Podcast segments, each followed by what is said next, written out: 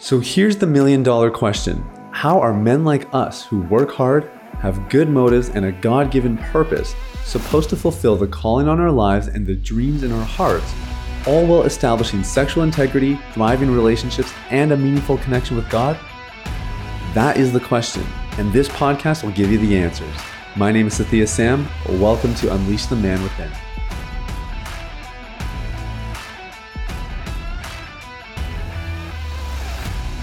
What's up, everybody? It's Sathiya Sam here. Welcome to Unleash the Man Within. Thank you guys so much for listening. I hope you're having an amazing day. And I am, um, yeah, just reeling. It's been a really, really fun week here for the podcast, the program. Uh, been keeping super busy.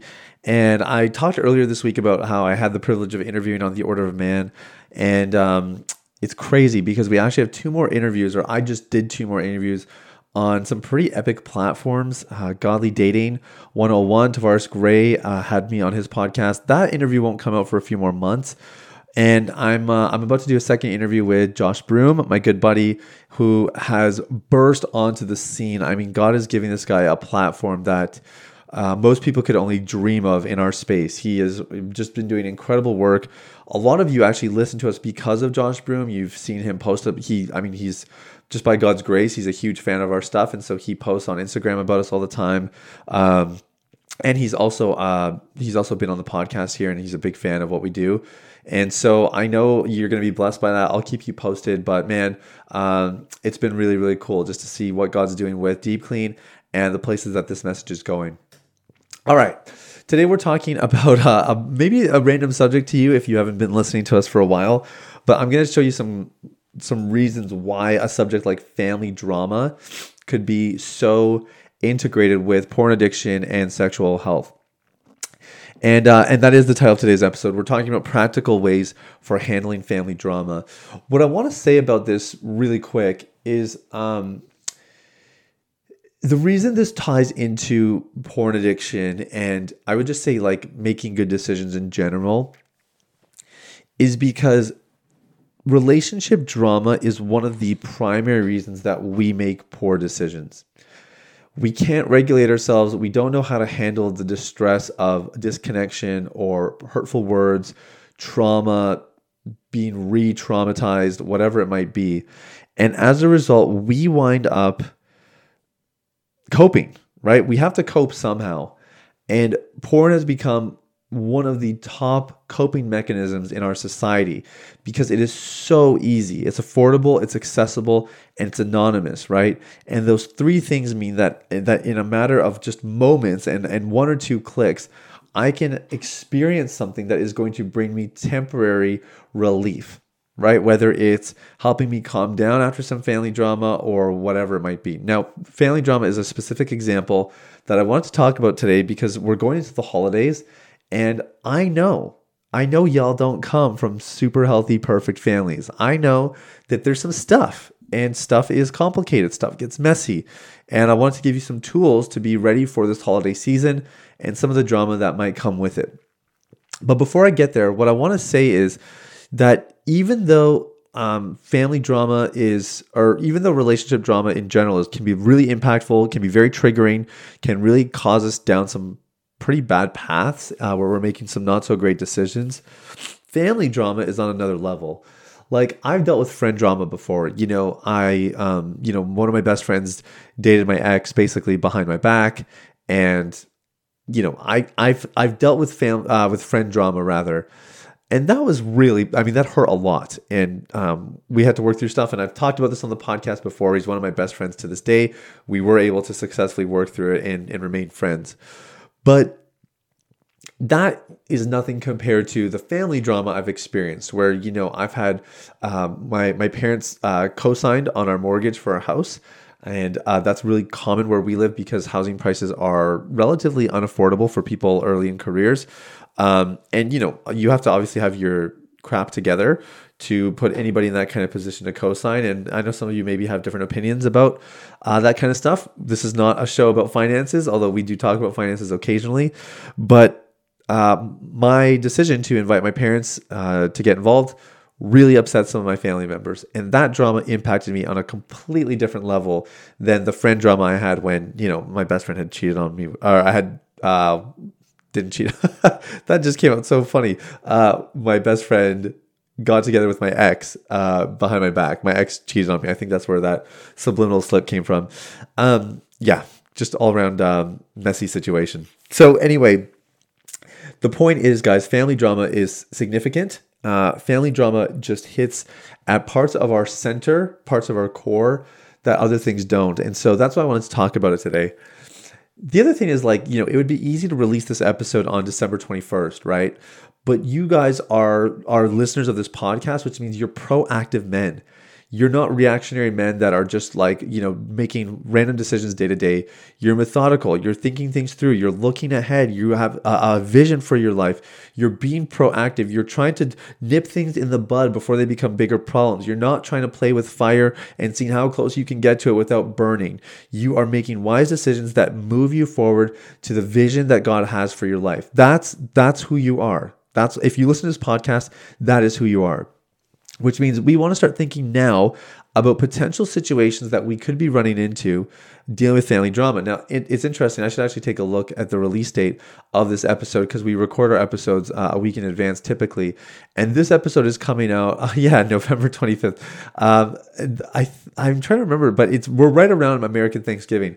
You American listeners, you'll have to just forgive me because uh, Canadian Thanksgiving is the second weekend in October. And so I don't always know when American Thanksgiving is.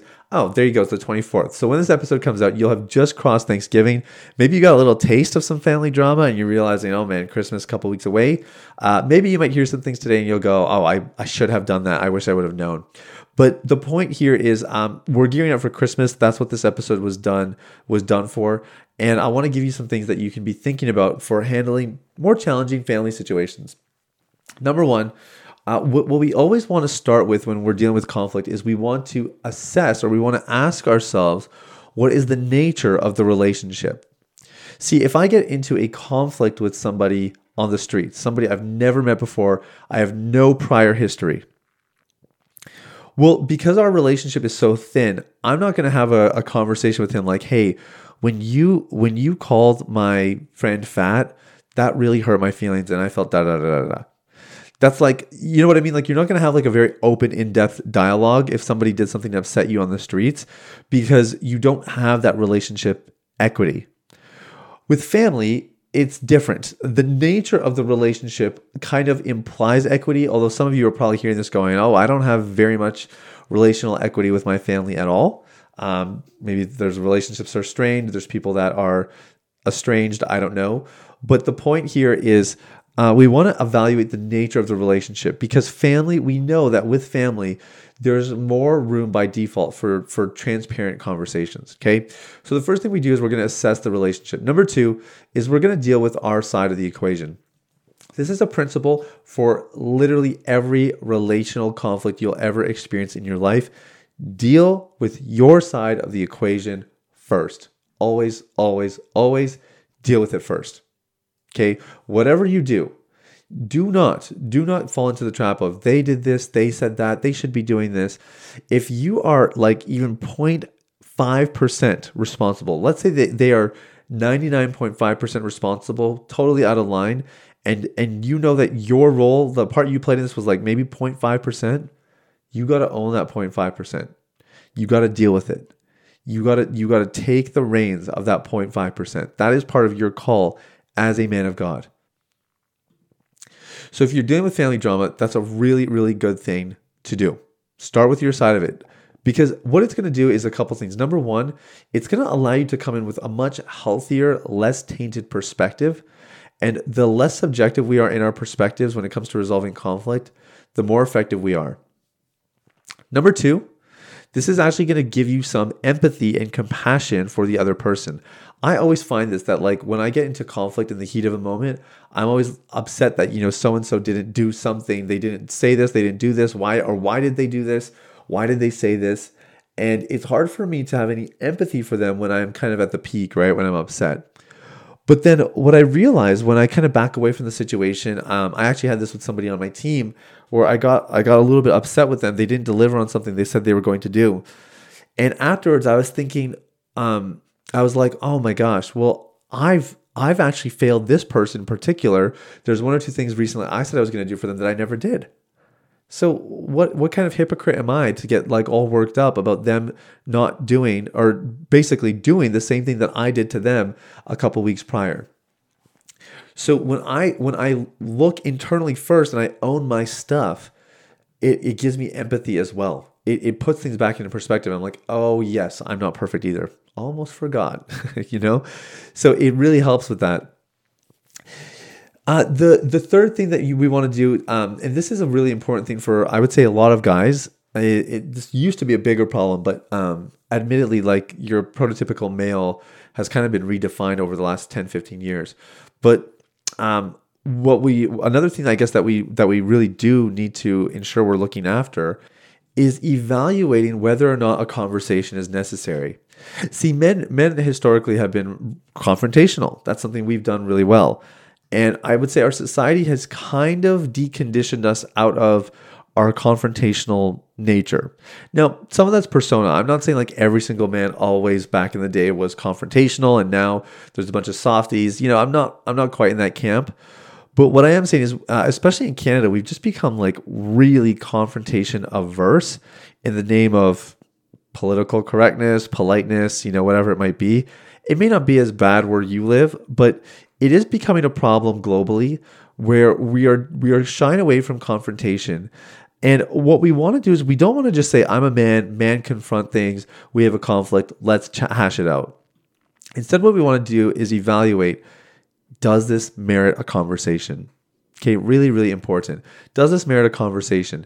So think about how this could apply like um, one of the biggest things that I've I teach to guys who are just getting married because I'm and, and, I make that sound like I do this all the time. I don't do lots of that because I've only been married three years. So what do I know? But obviously, I have a little bit that I, I try to offer for what it's what it's worth.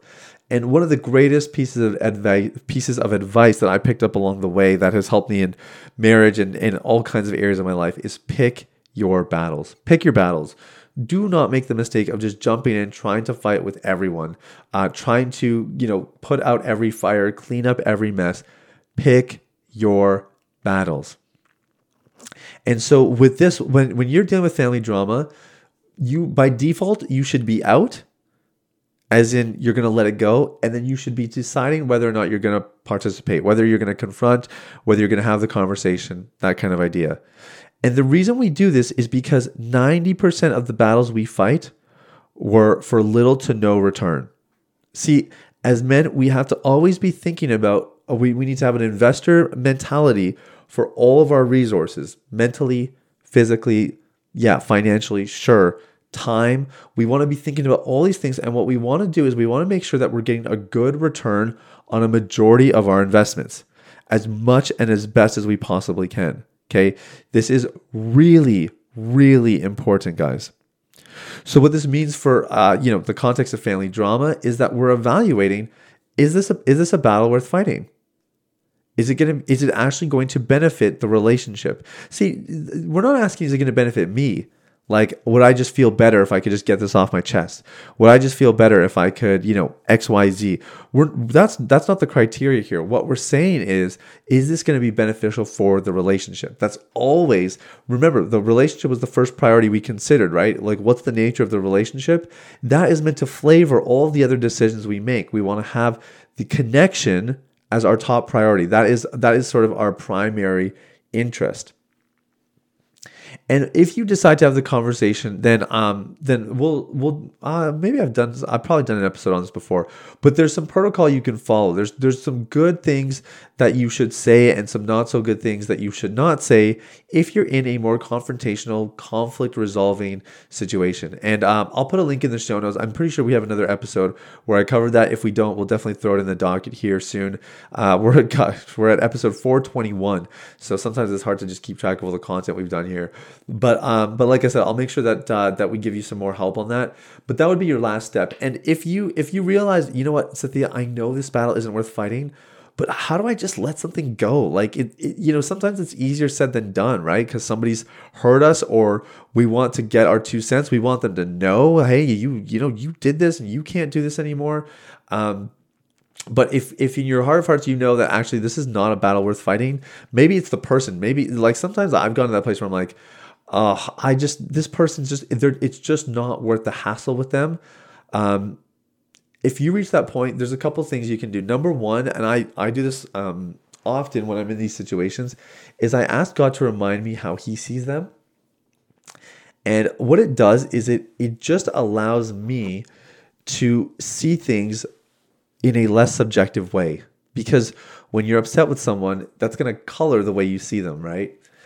And so asking for God's perspective really helps me to to sort of fast track and kind of get out of the weeds of, you know, wishing ill of them or wanting to see vengeance or uh, some of the mental traps that I fall into, just being a bit more transparent. Uh, but the other thing that that's really helpful is is wanting them to succeed in the area where they are annoying you. like if you have that, if you have a, I don't know, let's say you have an uncle, an uncle, and all he cares about is money.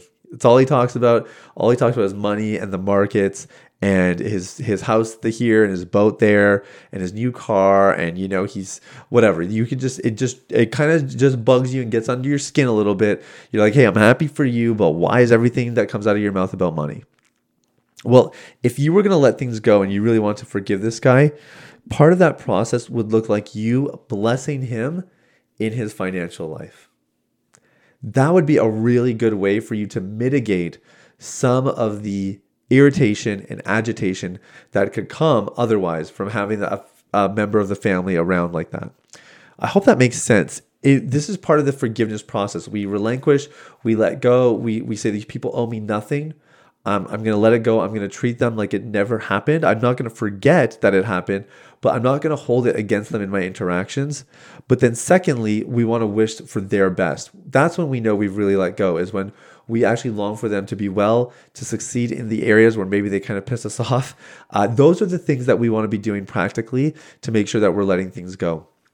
So uh, just a little bit of a guidepost, uh, nothing, nothing crazy, and we'll probably do another episode or two on this subject before we reach Christmas because this is a biggie, you know, and we we really want to make sure that you guys are getting uh, as much help and support as you need because if you can find ways to mitigate family drama, to even just uh, like I guess I don't know, tether your participation and be a little bit more selective, then you are likely going to reduce the amount of times you find yourself tempted, prone to relapse, vulnerable, etc., etc. So that's everything for today, guys. Thank you so much for listening. Have an amazing day. We'll talk soon. Bye bye.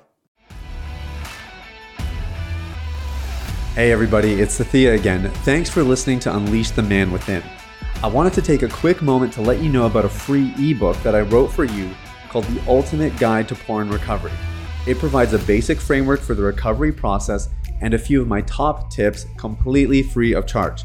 You can get it now at www.ultimaterecoveryguide.com. That's www.ultimaterecoveryguide.com.